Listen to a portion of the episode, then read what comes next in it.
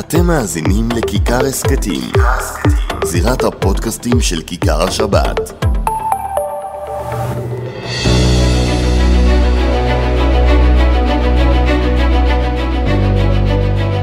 שלום לכם, אנחנו עם עוד פודקאסט של הזירה מבית כיכר השבת. אה, אבי וידרמן, שלום. ישי כהן, נו, אתה כבר במתח? לא, לא? לא. אז לא אתה יודע איך. נגמר. לא, אחרי ארבע, חמש מערכות בחירות, ארבע שכבר אנחנו בחמישי, אתה כבר אין לך את ה... אתה יודע, אני זוכר את עצמי צעיר יותר, שכל מערכת בחירות...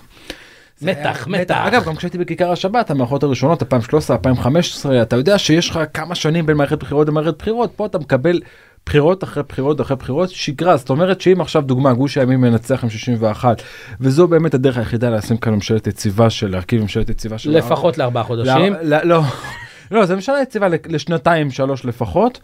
זה ייראה מוזר שיעבור שנה ואין אולפן בחירות ואין אבי וידרמן. מה נעשה?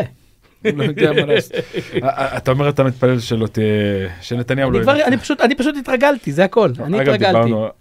אבי ניתן כבר פרומו למאזינים שלנו שאתה איתנו במשדר הבחירות ביום שלישי בערב. מתשע וחצי המשדר המרכזי אל תוך הלילה יושב לצידי באולפן כיכר השבת. אני באמת- אני רק באמת מקווה שאנחנו נוכל באמת לתוך הלילה זה יהיה שתיים ולא שש בבוקר. תראה, בבחירות הקודמות חזית שלא נקבל תוצאה עד סוף המשדר, צדקת. אתה זוכר מה היה באותו משדר, וההערכה היא שאני שומע מכל החברים, גם מהסוקרים שעושים את המדגמים, שגם הפעם אנחנו נלך ליומיים, ל-48 שעות. אני חושש, אני חושש שזה מה שאנחנו הולכים לראות. אלו בחירות שיוכרעו על נתון אחד בלבד, אחוזי הצבעה. אנחנו יודעים... ובעיקר גם במגזר הערבי צריך לומר. לא רק, לא רק, גם במגזר הערבי, אבל גם בפריפריה של ישראל. יצא לי היום קריית לדבר- שמונה ודימונה יכריעו לא פחות, תראה. כי כרגע, בהרבה מאוד מהסקרים שאנחנו רואים, אין, אה, אין חדווה ביציאה הזכרת להצבעה. סקרים, נאמר שעוד רגע יהיה לנו סקר מיוחד על המגזר החרדי שנדבר עליו, אבל אני רוצה לחזור לסקרים היותר כלליים. ויצא לי לדבר ביומיים האחרונים, אנחנו מקליטים את הפודקאסט הזה היום יום רביעי, נדבר על יום שני שלישי, עם כמה בכירים בליכוד, הבכירים ביותר אלו שמכירים את מטה הבחירות על כף היד כמו שצריך, אה, ביניהם גם העומדים בפירמידה, בראש הפירמידה ולא נזכיר שמות. והם אמרו לי כמה נתונים, אחד, תעקוב אחרי הנתונים במגזר הערבי, זה מאוד חשוב. שתיים, תעקוב אחרי אחוז ההצבעה הכללי, כי אם אחוז ההצבעה הכללי עולה, זאת אומרת שהמפלגות הערביות, גם רע"מ, גם חד"ש-תע"ל, אה, נמצאות על גבול אחוז החסימה ויכולות להישאר בחוץ, אנחנו יכולים להגיע לראשונה אחרי הרבה מאוד שנים כנסת ללא ח"כים ערבים. עוד רגע אני צריך את ההסברים שלך למה ששמעתי, אני רק נותן נתונים. שלוש, תעקוב אחרי ערים מרכזיות של הימין, קח את נתיבות ומן הסוג הזה, ותראה, אם אחוז ההצבעה שם עולה לעומת הפעמים הקודמות, הדרך לניצחון צלולה. צודקים ב- בוודאות. זה ממש, הד- הם צללו לך את הדרך לניצחון הליכוד. אה, אבל... מה הסיכוי שזה יקרה? אנחנו, לכן אנחנו נדע רק תוצאות אמת. זאת אומרת, גם המדגמים, יהיה לנו מאוד קשה לדעת אם הם נכונים. אני חושב שיהיו פערים בין המדגמים לתוצאות האמת הפעם. ובטח אם יהיו מפלגות על גבול אחוז החסימה, ואז צריך לחכות יומיים שלושה לדעת מי מהן. עוברת ומי לא, ואז ככה. כמה זה משפיע, ולא ניכנס עכשיו לבאדר עופר אם לא עוברות את אחוז החסימה. אני לא חושב שאין, אין, ש- זה- אנחנו צריכים סדרה שלמה של פודקאסטים על באדר עופר, כי זה באמת, רק יודעי רז אה, יכולים להסביר את זה. ולכן מה אתה אומר לי? לא נדע תוצאות, אלא אם כן יהיה במדגמים פער גדול מהסקרים, ונראה שנתניהו מביא את ה-65-66 מנדטים. נכון, נכון, או, שב, או שכבר אנחנו נראה, אה, אתה יודע, אה, אנחנו יכולים לראות ב, אה, באתר של אה, ועדת הבחירות המרכזית, גם לפי יישובים את אה, אחוז ההצבעה. אם נראה בערים הערביות קריסה, אנחנו, אתה יודע מה, לא צריך לראות מדגם. הסביר לי אותו לא בכיר- צריך, לא צריך לראות מדגם. הסביר לי אותו בכיר מאוד בליכוד, הוא אומר תזכור אם אחוז ההצבעה הכללי עולה, הוא אומר צריך להדגיש את זה, גם הימין עובד להעלות את אחוז ההצבעה בקרב הציבור שלו, גם לפיד עובד להעלות את אחוז ההצבעה בקרב השמאל, מרכז וערבים, זה אוטומטי משפיע על מרץ, חד"ש-תע"ל נכון. ורע"מ. ורע"מ, ו... ו- זה מה שקרה בסיבוב עם אלי ישי, הוא הסביר שאלי ישי הרי היה צריך לעבור את אחוז החסימה. נכון, נכון. נתניהו אז עם אה, הערבים נוהרים לקלפיות העלה את. אחוז ההצבעה, ועל כמה אלפי קולות, נראה לי פחות אני לא מ-10,000, זוכר כמה, אבל כן, כן, כן. לא הרבה מאוד קולות, הוא עבר את ה-120 אלף קול, הוא לא עבר את אחוז החסימה. נכון, נכון, אחוז החסימה הוא נגזרת אה, של מספר המצביעים, ולכן אם אה, אחוז ההצבעה עולה, אז במקום 120 אלף אנחנו מדבר- יכולים לדבר גם על 160 אלף, זה לא מופרך. ו- ופה, אה, נו, אתה זוכר, אז אתה נפתלי מסכים בנט עם הערך- על 1,400 קולות הוא לא עבר. כן, אה, זה כולנו זוכרים את פחי ההשפעה. אבל אבל אתה מסכים עם ההערכה שייתכן שיש סיכוי סביר שאנחנו נהיה בכנסת אה, ללא מפלגה ערבית? כן, בהחלט. אני רואה את הסכנה הזאתי, ושוב, הכל תלוי באחוז ההצבעה. אם אחוז ההצבעה הוא סביב ה-40, ואתמול ראיתי סקר שלא פורסם, שנעשה אך ורק על ידי סוקר מאוד מאוד רציני בחברה הערבית, שהוא מעריך שלא יעברו שם את ה-42 אחוזים. הוא אומר בין 38 ל-42. אגב, צריך לזכור שאם אחוז ההצבעה במגזר הערבי עולה, זה גם הולך לבל"ד, שהיא בכלל לא עוברת אחוז נכון, החסימה, היא כבר... שמעריכים שם בין 100 ל... בין 70 ל... לא, בין 70 ל-120 אלף ל-100. קול אני כבר ראיתי. אני לא ראיתי את זה, אבל כן, יכול להיות, זה בהחלט יכול להיות. לא, לא, ראיתי את המספר הזה, אני... מדהים. אבל באמת, כאילו, אנחנו יכולים לומר שב-42, הבחירות האלה הסתיימו כבר. אם אנחנו מדברים, אני יודע אבל שיש גם אה, תנועה אחרת, ואם יגיעו ל-50 אחוז, ואני דווקא יותר, חושב, אני חושב שאנחנו יותר בכיוון הזה, אז אנחנו כבר ב-60-60, אם נגיע ל-55 או 60, ואני אומר לך פה, גם זה לא מופרך. גם זה לא מופרך. ש- באותו רגע, נתניהו אה, הוא לא רלוונטי יותר. אם נתניהו לא מביא 61, הוא לא רלוונטי יותר להערכתך? להערכתי. גם תיקו 60-60? להערכתי, אני אמרתי את זה יותר מפעם אחת, אה, לציבור הישראלי, על כל גווניו, על כל עטייתיו, נמאס מהכן ביבי, לא ביבי. גם לתומכים, לטוב ולרע. בדיוק. אני כבר, אתה יודע, לא, אני אפילו לא צריך להגיד, אנשים נמאס להם אתה יודע, אני. רואה את אלדד יניב, אחד האנשים שהובילו את המחאה נגד נתניהו. אני יצא לשמוע פודקאסט שלו בשבוע במהלך הריצה שעשיתי, ואתה שומע חוץ לזה, זה די, שחררו זה- אותנו זה- מהביבי זה לא לדעתי ביבי. כבר פוש בכיכר, זה לא לפודקאסט, ישי כהן רץ. יש פה חדשות. צריך גם את זה בריאות, לא? צריך לעשות איזה סקר כמה מהחרדים עושים כושר. אה, האמת טוב, שיש להם סקר הזה, אתה לא רוצה לשמוע את התוצאות, אבל על זה נדבר רוצה- בהזדמנות אחרת. אוקיי, אגב, כיוון, רע מאוד. חוסר מודעות. כן, כן. גם בכל נושא הבריאות וכל נושא הכושר נמצא רחוק. אתה מאבד את המאזינים עכשיו, בוא יאללה, בוא יאללה, נחזור לפוליטיקה. ל-61. טוב, אה, אמרנו, נתניהו מביא 61 אה, לגוש הימין, האירוע הסתיים. האירוע הסתיים. האירוע הסתיים, גם לפיד מבין את זה, אה, נתניהו מביא את ה-61, אפילו תיקו, אנחנו נמצאים בברוך אמיתי, כי נתניהו אומר מבחינתו שלפיד יקים ממשלה עם המשותפת, אני לא רואה את זה כל כך קורה, בטח אפשר. עם בני גנץ. אי אפשר. כי- לא, נגיד וגם בניטו. המתיחות הביטחונית הכי קלה, כמו ואתה רואה שיש את, עכשיו, את נגמר הסיפור. חברי הכנסת מהמשותפת שאומרים לך על. על המחבלים שחוסלו בשכם, שהידים וכולי, לא אתה לא יכול מחזיק. לשתף פעולה לא עם אחד כזה, לא. וגם אם הוא יצליח זה לא יחזיק הרבה, גם אם הוא יצליח להרכיב ממשלה זה לא יחזיק הרבה זמן, אבל תוסיף לזה את בני גנץ, ואני מאמין לבני גנץ, ואני מכיר אותו כמה שנים טובות. כשבני גנץ אומר, גם בשיחות אה, אחד על אחד, גם בראיונות, אני לא אשב בממשלה שתישען על המשותפת, אני מאמין לו. גם אם נתניהו יגיד אלף סיסמאות שגנץ ילך, אני מאמין לגנץ. יש לי תשובה, אבל אני רוצה לעשות לך טיזר. אתה מרשה לי. לעשות טיזר? כן. בוא נדבר קצת על הסקר, מה קורה אצל החרדים, ואז אני אתן לך תשובה למה אני חושב שהוא אומר את זה, ואני הולך להפוך לך את כל המרוץ הזה לסיפור אחר לגמרי. יאללה, אז נפתח עם הסקר. יאללה. אה, סקר צריך, בוא ניתן קצת אה, קרדיטים. קדימה, מכון נתוני אמת כרגיל, ביחד עם כיכר השבת, יש לנו אה, משיבים ו- אה, עם ולידציה 4,367, זה סקר גדול מאוד. מקיף. מקיף מאוד, נשים, גברים, על פי מגזרים, על פי אה, חתך של שמרנות, גילאים, הכל מייצג מאוד, ולכן הסקר הזה, אני אה, נוטה להתייחס אליו ברצינות רבה. אה, אנחנו רואים כמה דברים מאוד מעניינים בסקר הזה. ומה מה היה מעניין אותך? קודם כל? בוא נדבר על הסיעות, נפתח אה, על הסיעות אה, החרדיות. אה, אלי דן כאן המפיק שלנו לוחץ אותנו גם לתת הימור. אה, מה תהיה תוצאת הבחירות? אה, זה היה כל 61 התנועות שלו, עכשיו? אני מבין, כן. האם תיקו, האם ממשלת גנץ נתניהו, ממשלת יאיר לפיד? אני לא מהמר. אני מוכן להמר, אני יכול להמר אבל לא יהיה לזה רלוונטיות כי אחרי חמש, ארבע מערכות בחירות ראינו שהכל אפשרי. אם הייתי אומר לך ערב הבחירות הקודמות נפתלי בנט יהיה ראש הממשלה היית אומר לי חלומות נעימים תתעורר. אז אני אומר לך שאני אהיה מוכן להמר, זה יהיה חלק מהטיזר. נו, לא, מה? אחרי, אחרי הסקר. אוקיי, אז תתאזר בוא אז בוא נחזור. לצ'ונט החרדי. קדימה. קודם כל אנחנו רואים נתון על ש"ס, נתון מדהים. שהיא מתחזקת ברציפות. כל הזמן, כל ו- סקר, כל חודש, עוד חצי אחוז, עוד אחוז, כל פעם עוד, ואתה יודע מה, יש לי נתון שתומך והוא נורא נורא מעניין. שאלנו את הגולשים גם אה, על הקמפיינים, מה אתה חושב על הקמפיינים? ו...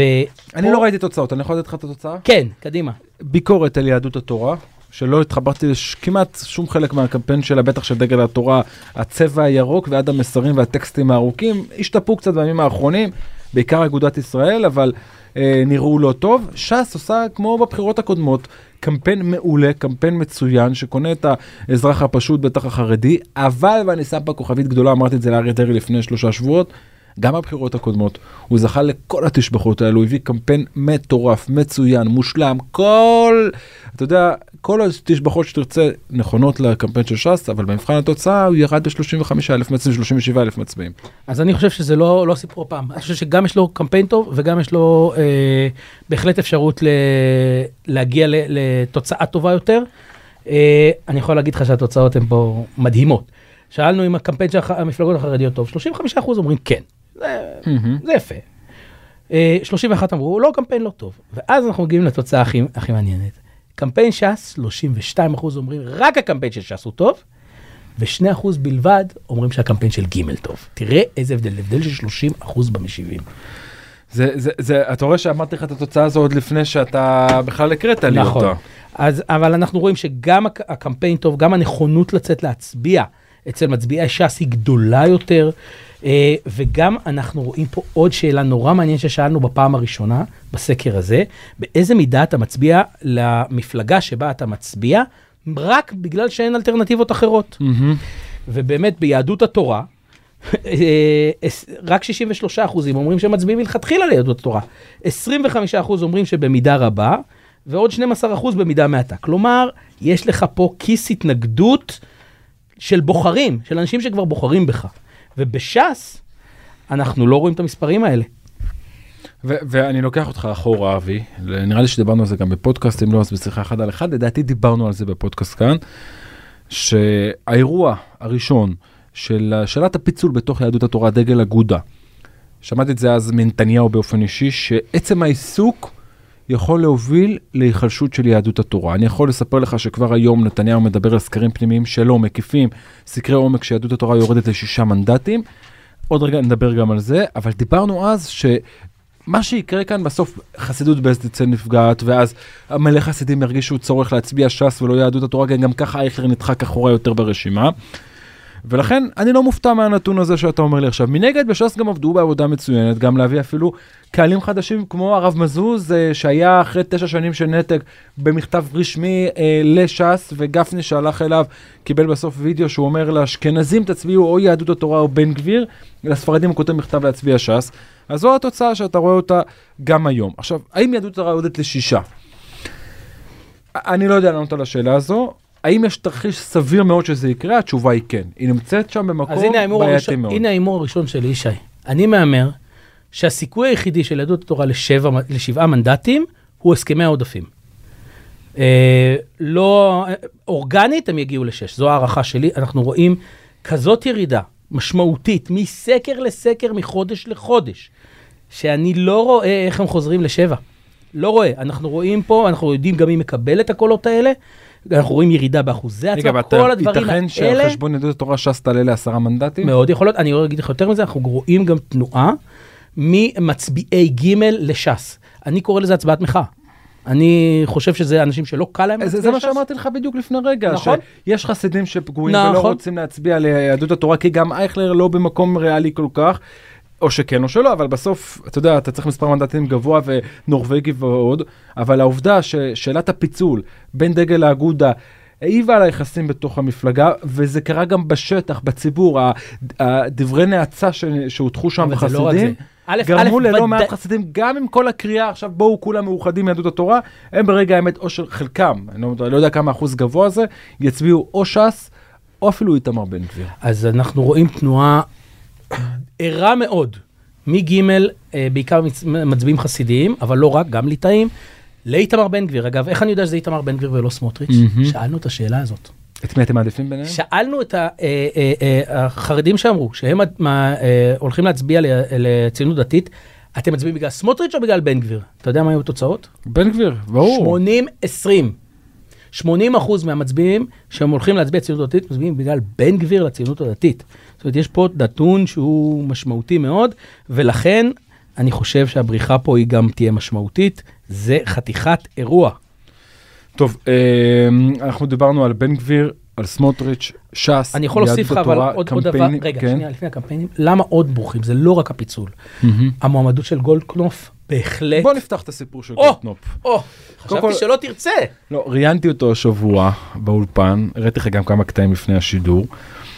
תן לי קודם כל תחושה אישית, אגיד לך, אני רואה פה יותר מאשר, אני רואה כאלו שמנסים להפוך אותו ללעג, אדם מתוק קראתי לזה. עכשיו, כן, אני יודע שאני אקבל הערות על המשפט הזה. אדם מתוק, אבל חסר ניסיון. רגע, ברשותך יהיו כאלו שמאזינים שיגידו איך אתה אומר את זה, עושק הגננות וכולי, אני שם את זה לרגע בצד ואני לא, אני חושב שאני הייתי בין הבודדים ששאל את גולדקנופ פעם אחר פעם על אה, נושא עושק הגננות, סיפור שנחשף גם בכיכר השבת, אבל, והאבל הגדול הוא, אני עכשיו מסתכל על גולדקנופ הפוליטיקאי, אמרתי זה סוג של סבא חביב כזה, הוא לא באמת לץ כמו שמנסים לעשות אותו וכולי, וכאן יש לי מחלוקת אדירה עם, אה, עם, מה, ש, עם מה שטוענים שהוא גורם להיחלשות יהדות התורה. עכשיו, קודם כל תן לי תוצאות של הסקר לגבי הרב גולדקנופ, ואז אני אתן לך את הפרשנות שלי.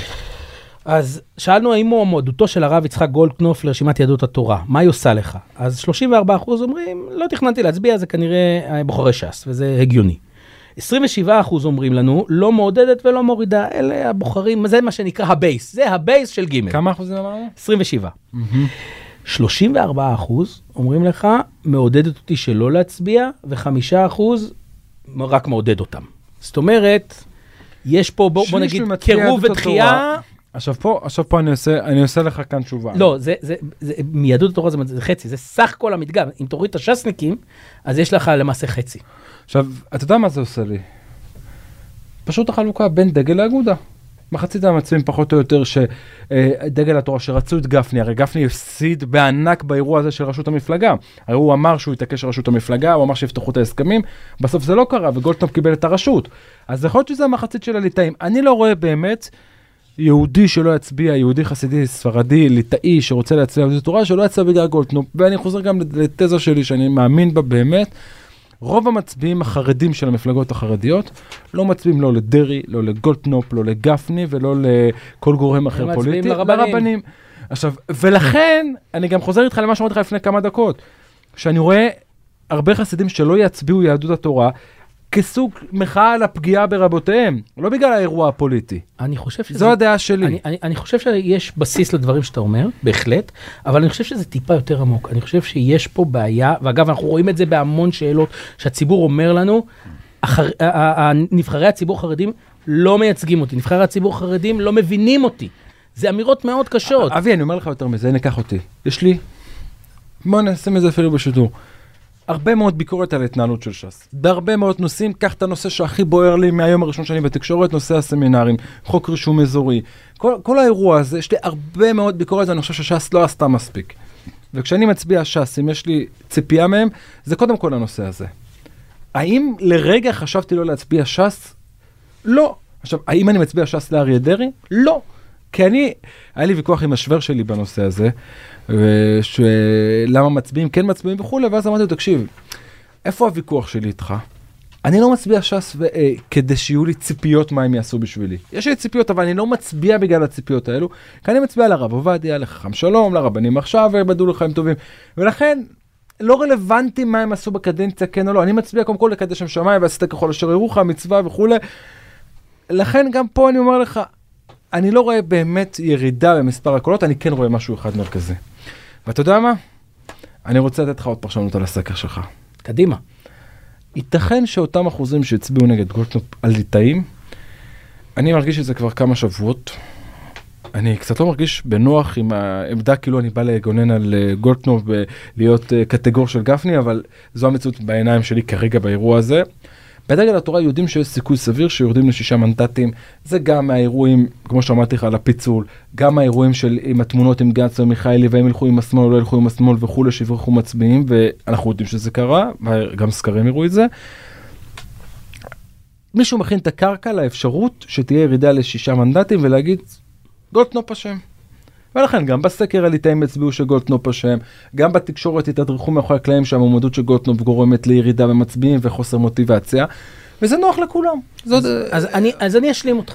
אני חושב שיש אה, לא מעט חרדים שמרגישים המפלגות לא מייצגות, מאוד רוצים להצביע לרבנים, ולכן הם עוברים נגיד לש"ס או לציונות דתית, שזה כאילו האזור. הבעיה היא שגולדקנופ מזכיר להם את הפוליטיקאים של פעם, במקום, במקום לתת להם משהו חדש, במקום לתת להם מישהו יותר צעיר שמבין את הבעיות של הדור הנוכחי, מתחבר אליהם, מבין את המציאות הנוכחית, הביאו להם פוליטיקאי של פעם, הוציאו אותו מהנפטלין, הביאו אותו, ולכן לדעתי הדמות שלו כן מעוררת, מעבר לגננות ומעבר לש, לשאר הדברים, בסופו של דבר היא מעוררת איזושהי אנטיגוניזם, כי הוא לא מקשיב, הוא לא מקשיב להם. נכון, טוב, התעסקנו נראה לי מספיק ביהדות התורה, איך אומרים, הכל מוקלט, נשמיע לך את זה בדיוק בעוד שבוע יום רביעי, נראה, אם צדקת או לא צדקת. נושא הבא. אפשר, ל... בוא, בוא, בוא, כבר נגמר לנו זמן, אנחנו פשוט נהנים. אבל אני הייתי רוצה לתת לך, אה, הנה, אני חוזר לטיזר עכשיו. Mm-hmm. אה, אה, ממלא את חובתי הנעימה לתת לך הצעה אחרת לקרוא את הבחירות האלה. אוקיי. ואתה יודע שאני מקבל ממך. אז אני רוצה להגיד לך שזה יישמע לך כל כך מופרך, שיהיה לך קשה, אבל אני רוצה לומר שזה לא איזה תיאוריה שהגיתי במחשכים. אה, ניסיתי לבדוק אותה גם קצת בימים האחרונים עם כמה, אה, גם קמפיינרים וגם פוליטיקאים מאוד בכירים. אה, לא שמעתי שלילה שלה על הסף. אנחנו נוהגים לחשוב שהבחירות האלה הן בין גנץ, נתניהו ולפיד מי יהיה ראש הממשלה, איזה ממשלה תורכב. ואני חושב שגם אצל גנץ וגם אצל לפיד, יש ראייה אחרת של הבחירות האלה. והראייה הזאת היא... אה, מה הראייה? מי ישלים לנתניהו ל-61 מבין שניהם. ולמעשה התחרות, ותכף אני אראה לך... אתה רואה סרט בו גנץ או לפיד יושבים בממשלה עם נתניהו? בדיוק מה שאני רוצה לצייר לך, אני, איך זה קורה. אני יכול לשים לך סוגריים? אתה יכול לשים לי מה שאתה רוצה, אני, אתה הבוס פה. אני, איזה בוס. אני, אני, אני אגיד לך את זה בסוגריים ואני אתן לך להמשיך. אם נתניהו לא מביא 61, הערכה שלי אני נזהר, אני לא אומר את זה על בסיס 100% עובדות, על בסיס תדרוכים ששמעתי גם בשנה האחרונה. גם גורמים בליכוד, גם גורמים בסיעות החרדיות, בעיקר יהדות התורה, אבל גם ש"ס מאחורי הקלעים, ילחצו את נתניהו, תאפשר לגורם אחר מתוך הליכוד להקים ממשלה, אם זה יריב לוין, אם זה ניר ברקת, ישראל כץ, לא רלוונטי עכשיו השם. אבל תן לנו להקים ממשלת ימין. ואז במצב הזה קודם כל אפשרות ראשונה היא שניקח בשביל, אתה יודע, ניקח אה, שם כדי שלא יגיד שאנחנו לוקחים צעד, נקרא לו א', חבר הכנסת א', נגיד שא' הולך להרכיב ממשלה מטעם הליכוד, הוא שם את ש"ס, יהדות התורה, אה, הציונות הדתית אה, והליכוד כמובן, חסרים לו שניים שלושה מנדטים, הוא יכול להביא את גדעון סער ואלקין, הוא יכול להביא אפילו ממשלת אחדות עם גנץ ורוטציה, לכן אני לא רואה השלמה לנתניהו האיש, כמו השלמה לליכוד, כליכוד, כי שים לב יאיר לפיד וגנץ, שניהם בשבועיים האחרונים התראיינו אצלי, שניהם אומרים לי, לא יושבים עם נתניהו, כן יושבים עם הליכוד. אני מבין, ואתה יודע מה, אני לגמרי מקבל את הדברים שאתה אומר. אני מתכוון במצב שבו נתניהו כן מביא 61 או 60. אז יתחיל מרוץ סמוי, ואולי באיזשהו שלב גם גלוי, בין לפיד לגנץ, מי לוקח את, הרוטצ... את החצי השני של הרוטציה של נתניהו. למה? למה בכלל נתניהו צריך את זה? השערה, אה, ואני אומר לך, דיברתי על זה גם עם בכיר מאוד בליכוד, mm-hmm. שהוא לא היה מוכן לאשר, אבל הוא גם לא הכחיש את זה. שיהיה מאוד קשה לנתניהו לקיים ממשלה עם אה, אה, סמוטריץ' ובעיקר בן גביר לאורך זמן. זאת אומרת, אפשר להקים ממשלה, יכולה לשרוד שלושה חודשים, ארבעה חודשים, אבל באקלים, אתה יכול לחלוק, אבל אה, אני, אני בהחלט דווקא מבין את האמירה הזאת שאמרו, יהיה מאוד מאוד קשה לאורך זמן להחזיק ממשלה, כמו שאנחנו מבקרים ממשלות שיש בהן ימין קיצוני בעולם, שיש בהן אמירות קשות. תראה, אה, אני לא, לא משווה מה שקורה בארץ לעולם, אני כן אומר לך שאם אירופה תשווה את זה, לא אתה צריך להשוות. אם בן גביר או סמוטריץ' אם אה, יערערו את יציבותה של הממשלה, הם יודעים שבסקרים יתרסקו. ולכן אני לא רואה באמת... אני לא, אני לא חושב שנגיע לזה בכלל. אלא כן נתניהו יהיה לו נוח וינסה לזרוק הלחץ על נתניהו העולמי יהיה כזה, שהוא מלכתחילה ידע שהוא יקים ממשלה לשלושה ארבעה חודשים, ולאחר מכן ירצה להחליף אותה. סוג של מר שאול מופז. אה, משהו כזה, משהו לא, לא הצליח לעשות עם שאול מופז, הוא כן ינסה לעשות עכשיו עם גנץ ולפיד. אחריו כשהוא למוד ניסיון איך לעשות את זה נכון. אני חושב שהיום הוא גם מוכן לשלם מחירים שבעבר הוא בחיים לא דמיין לשלם, כמו רוטציה, אמיתית הפעם, לא, אה, בלי עבודה. מה זה מה, אני אומר לך שבשנה האחרונה אני יודע בוודאות. שיצאו לבני גנץ, בואו נקים ממשלת ימין, כשאתה ראשון ברוטציה, שנתיים שלמות, וגנץ לא הסכים. ובמצב דברים כזה אין לגיטימציה ציבורית כבר לצאת לעוד בחירות. גם אם נתניהו ראש הממשלה. טוב, אתה אמרת לי את זה גם אחרי הבחירות ולכן... השלישיות והרביעיות, אז אה, אני לוקח את זה מערבון מוגבל. אני, אני חושב שיש פה בהחלט ניסיון, ואם תסתכל עכשיו על הקמפיינים, אתה תראה פתאום, גם בקמפיין של גנץ וגם בקמפיין של לפיד, את ההבלחות של זה. אבי וידרמן. היה כיף, כמו תמיד, נתראה אחרי הבחירות, לנתח את תוצאות הבחירות. נכון, להתחרות גם בבחירות. לא, בבחירות אנחנו נתראה באולפן. באולפן, באולפן הבחירות של כיכר השבת, אני מדבר בפודקאסט, נתראה אחרי הבחירות, ייתכן עוד לפני ואז אתה תקרא אותי. אז אנחנו נתראה ונראה, ואתה יודע, כמה זמן עברו מאז שהבחיר, שהכנסת פוזרה? כבר שלושה וחצי חודשים כמעט, כן. נכון? יותר משלושה וחצי חודשים. כן. הרבה מאוד זמן, החגים קצת אה, נתנו לנו אה, פסק זמן נעים, נתראה אה, אחרי הבחירות ונקווה שמה שטוב אה, לעם ישראל זה מה שיקרה. אבי. לדרמן, כמו תמיד היה כיף, תודה רבה. ישי כהן, תודה, להתראות.